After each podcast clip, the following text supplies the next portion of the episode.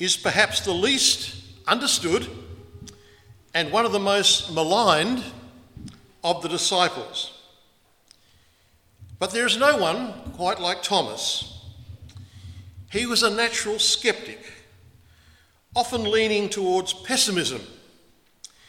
He's the kind of person who uh, sees problems more clearly than he seems solutions, sees solutions. He wanders in the dark more than he walks in the light. His mind is full of questions and even answers that are acceptable to almost everyone else do not satisfy him. He is an analyst. He likes to tear things apart and look at them to see how they work. Well, I agree with the first sentence of that assessment, but completely disagree with the rest. It's only in John's Gospel that we have a record of anything that Thomas said. The only other mentions of him in the other Gospels are in the list of disciples or his presence at Pentecost. What he says in John's Gospel gives us an opportunity to see into his heart. And this morning I want to do that through four scenes. The first scene is emergency call. Jesus and his disciples had barely escaped from Jerusalem and death at the hands of the mob who were ready to stone him.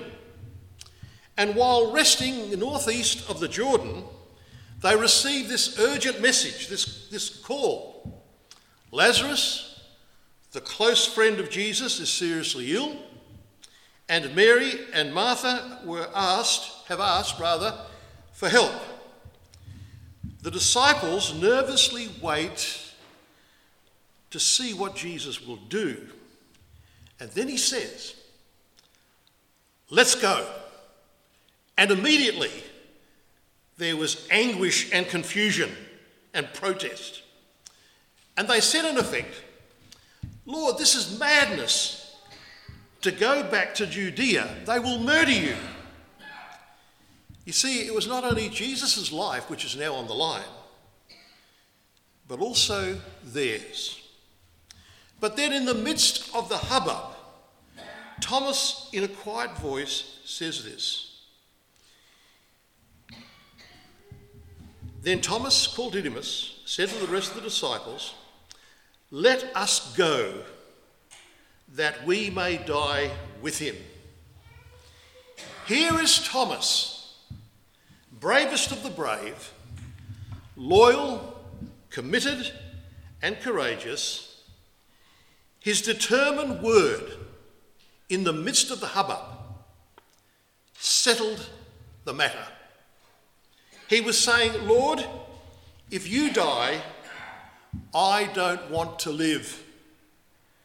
Are these, the, are these the words of a skeptic?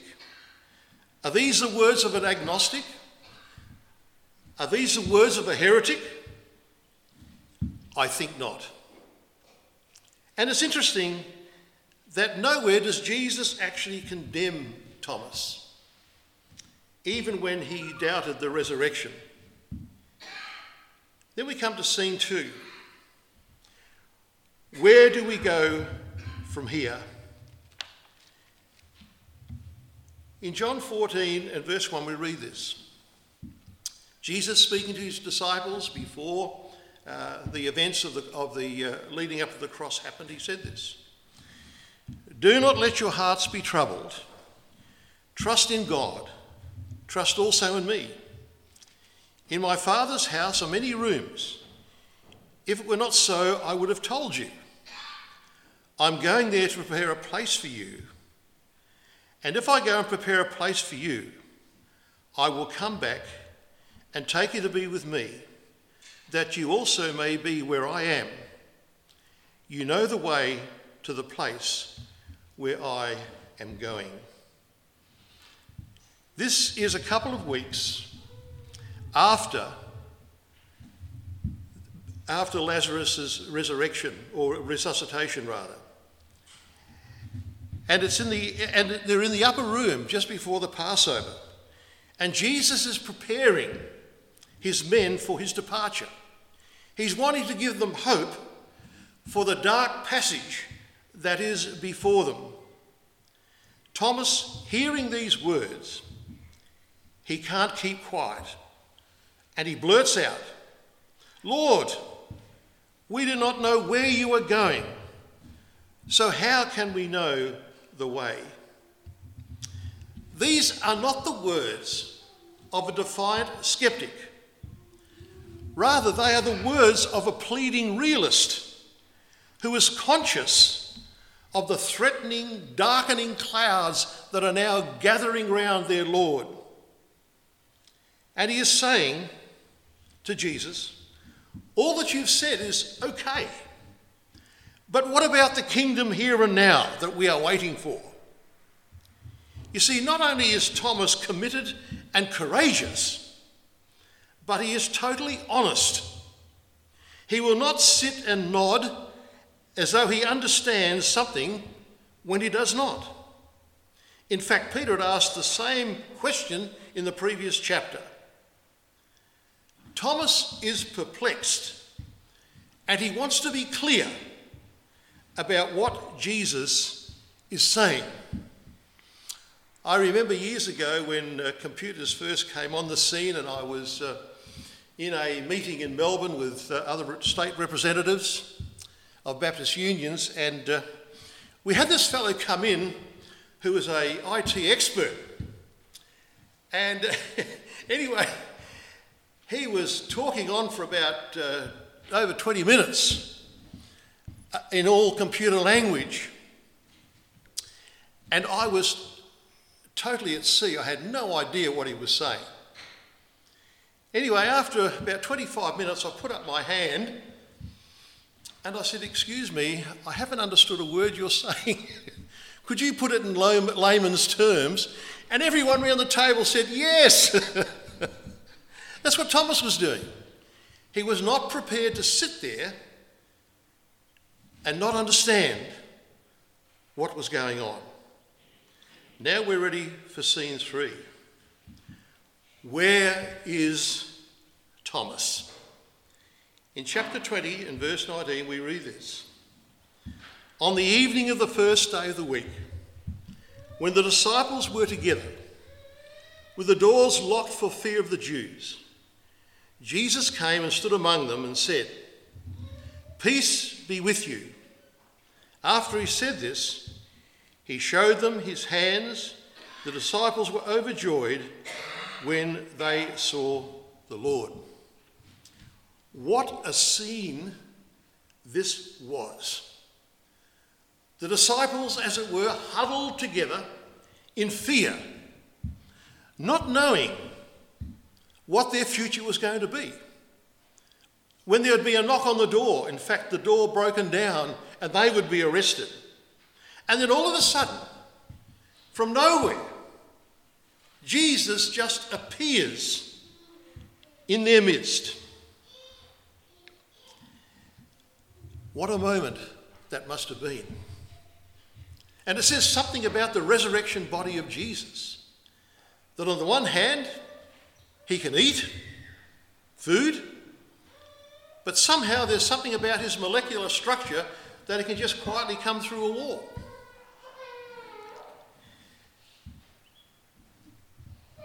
We know that John completely believed in the resurrection when he looked in the tomb with Peter and saw the linen cloths lying on the ground. But even though he believed that, and now, when he, Jesus appeared before the disciples, they believed it. What about the future? What was going to happen? This was completely uncharted territory for the disciples. Although Jesus had spoken of it in conjunction a number of times with his crucifixion, then we read Now Thomas, called Didymus, one of the twelve, was not with the disciples when Jesus came. So the other disciples told him, We have seen the Lord. But he said to them, Unless I see the nail marks in his hands, and put my finger where the nails were, and put my hand into his side, I will not believe it. Before we condemn Thomas, look at what Matthew says after Jesus had revealed himself again to the disciples, and just before he gave them the Great Commission, this is what he said to them. Then the eleven disciples went to Galilee, to the mountain where Jesus had told them to go. When they saw him, they worshipped him, but some doubted. Can you believe that? Here is the resurrected Lord standing right there in front of them. And they're worshipping. But some still did not believe. I mean, what did they think? That there was a phantom there or a mirage? The risen Christ was right there in front of them. And they still were doubting. So the question arises in our minds why was Thomas not there on that first appearance to the disciples? I want to suggest to you that Thomas was not there because his heart was broken with grief. Remember, Thomas, along with all the other disciples, had left everything to follow Jesus. He, he and the other disciples had staked their whole life and future on the future of Jesus. And in the early days of mission, it was great. Thomas was living the dream. Jesus was popular with everyone. His miracles brought healing and hope to many, and even the religious authorities began to have some kind of respect for him. But, it, but then it all began to go sour when Jesus said he had the power to forgive sins, which everybody knew only God had that power. Thus, Jesus was claiming to be God. From that moment on, it all went south. After hearing his demands of discipleship, even the crowds did not return. And then the worst was the night before the crucifixion. Thomas knew it was all over. And it was only a matter of time before Jesus would be murdered on the cross. Jesus himself had said that a number of times. Thomas had seen and felt all this he had seen that even if it cost his life, he would see it through to the end. But that night, when he saw Jesus meekly submit to the authorities, he could not believe it. Like the rest of the disciples, he believed passionately that Jesus would overthrow the Romans like Moses overthrew the Egyptians. In fact, he and the other disciples were so convinced of this that they discussed who was going to be the greatest in the new kingdom on earth. And did not Jesus bring calm and peace in the storm? Had he not raised Lazarus in the, in, eh, from the dead? How then could he possibly let the authorities take him, especially when he said to Peter, I can call a legion of angels to deliver me. That night, Thomas's life was shattered. His vision and his hope were gone, and he ran like the other disciples. Where he went, we do not know. But uh, he was alone, lost in his grief. I never really understood how powerful grief could be until, as a young minister, I had to minister to a family whose 13 year old daughter, while driving, riding her bike into her uh, drive of her house, was knocked over by a car and killed. And I'll never forget the grief of those parents, the anguish, the sense of loss, the sense of emptiness. And I remember the mother saying to me, John, why has God allowed this to happen? Well, I could have given her a biblical answer.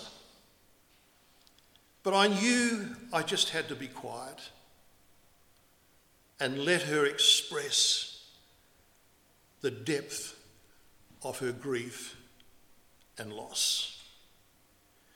That's what I think Thomas was going through here.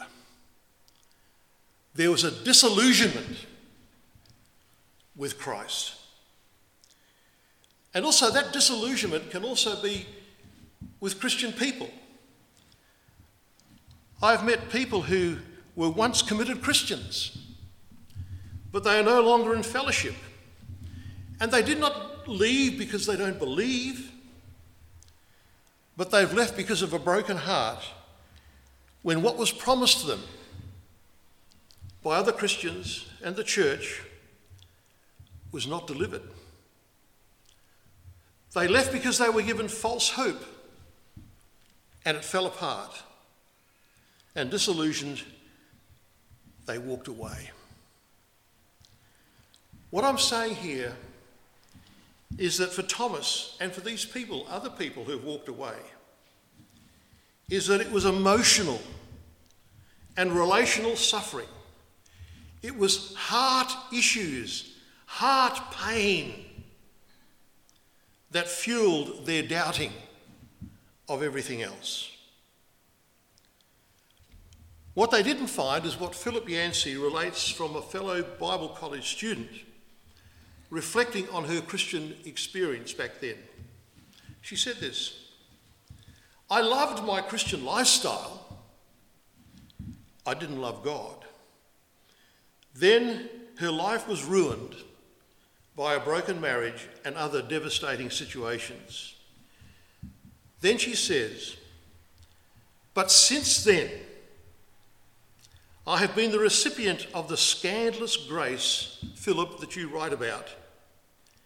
At a time in my life when I wanted and expected to have hands full of gifts and accomplishments for God, I came to him with empty hands. Yancey then says, It was only when she felt the goodness and mercy of God that a deep contentment and peace settled amid her pain and sorrow. And today she is now in a teaching position in a missionary situation. She nearly lost her faith because of disillusionment with people. So you see, when Thomas saw Jesus taken and then crucified, he felt totally let down because it seemed that Jesus was not all that he said he was. Thomas felt, if I can put it in this way, that he had been burned and he was not going to be burned again. But having said that, the truth is that Thomas himself was the cause of his own despair and grief. Why? Because Thomas, along with the other disciples, did not listen to what Jesus said. He only heard, along with them, what he wanted to hear. You see, Jesus had told the disciples, which included Thomas, that the crucifixion would be followed by the resurrection It was going to happen. In fact, when Jesus came down from the Mount of Transfiguration, Matthew records this. From that time on, Jesus began to explain to his disciples that he must go to Jerusalem and suffer many things at the hands of the elders, chief priests, and teachers of the law, and that he must be killed on the third day and be raised to life. In spite of Jesus' repeated warnings about the future, the disciples just did not get it. They did not believe it. They saw the miracles and the amazing power and the glory of Jesus and thought, yes, he's the one.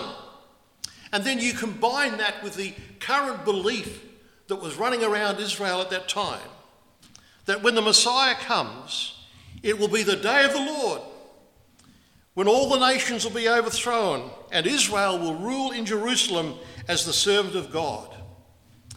That's what they expected. That's what was in their minds. So when Jesus spoke repeatedly about going to the cross, they didn't hear it.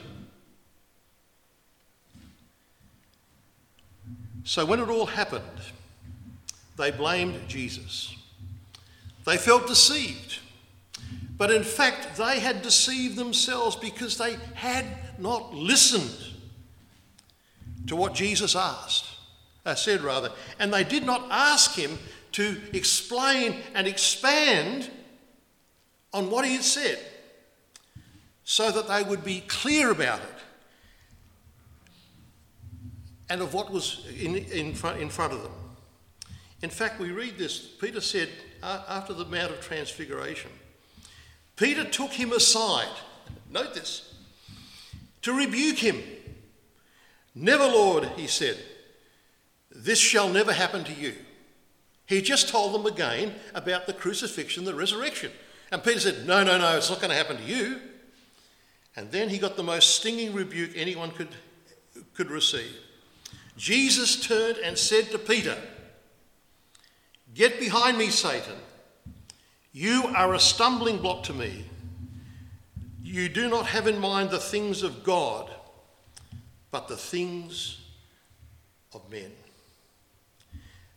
Can we see why it is so important that we know the scriptures and we take seriously what the scriptures say so that we do not fill our minds with dangerous and false expectations?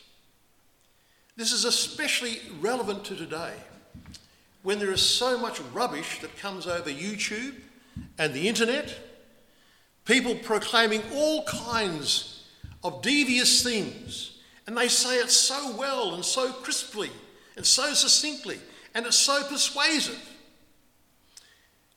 A very good doctor friend of mine was saying to me, John, I almost got taught up in this particular heresy. It was so persuasive. That's why we must study the scriptures, understand the scriptures, search the scriptures, so that we have a framework to deal with the false teaching that comes across, but also that we might know the whole truth and not just the truth that we want to hear. You see, in the disappointments of life, the truth of God is not an anesthetic against the feelings of grief and despair, but it gives us a framework to understand what is going on and what to expect. And now to scene four of Thomas. I believe. It's now a week later, and Thomas is with the disciples again. He was drawn back because Peter and John, who he trusted, were completely confident that they had seen Jesus. We do not know, we do know rather, that there comes a time in grief when you have to reconnect, when you have to pick up the pieces again and go on. And that's what Thomas is doing here. And then again, Jesus appears to them in exactly the same way as he had before. Look at what he says. A week later, it's almost like the verse we read before uh, repeated. A week later, his disciples were in the house again, and Thomas was with them. Though the doors were locked, Jesus came and stood among them and said, Peace be with you. He does his thing again, coming through the wall. Then he said to Thomas, Put your finger here. See my hands. Reach out your hand and put it in my, into my side. Stop doubting and believe. Thomas said, My Lord and my God. I think this is one of the most wonderful scenes in the whole of the Bible because it gives to us such a clear picture of the grace of Jesus. Jesus comes to his, conf- to his confused, his devastated, his grief stricken disciple who is longing for confirmation, longing that he has not made a mistake, longing that what Peter and John said to him is true.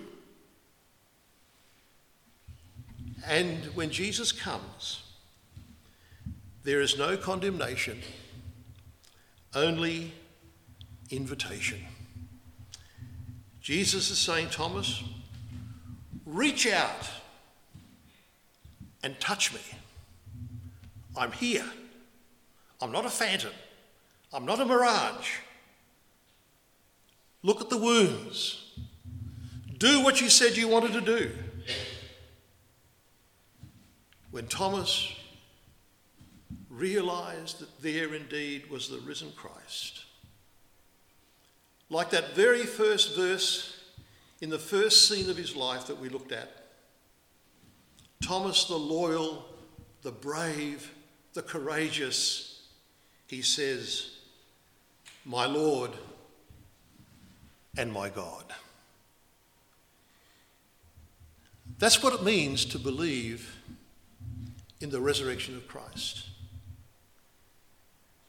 It means that Jesus is the living presence in our life by the Holy Spirit. It means that He is Lord of all. He's not like some act that we've added to our life. He is our life. As Paul said, for me to live is Christ. And this morning, I just want to encourage anyone who may be struggling, struggling with holding to the faith, struggling to understand why things go wrong in the church and feeling somewhat disillusioned. I encourage you to reach out like Jesus told Thomas to do. Reach out and you will find he is there. I remember uh, some two or three years ago saying to a very close friend of mine who had walked away from Jesus, I said to him, Terry, if you would go back, and he was a minister, by the way, who had completely dropped out. I said, Terry, if you would go back and begin to read John's Gospel again, you will meet Jesus again. And he did. And he met Jesus again. And he died a couple of years later at one with his Lord, at peace with God.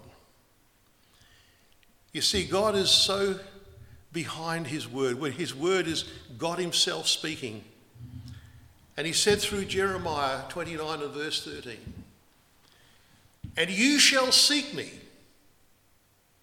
but when you seek me with all your heart, then, then, then you shall find me. If we want to know Jesus Christ for the first time, if we want to go deeper in our Christian walk with Jesus, we need to search for him with all our heart, that he is our life. That, like Thomas, we can say, Well, if, you, if you're not real, then I don't want to live. But like Thomas, proclaim by life and lip and by deed my Lord and my God. So I trust this morning you'll think more kindly about Thomas than you have in the past. Let's pray. Our loving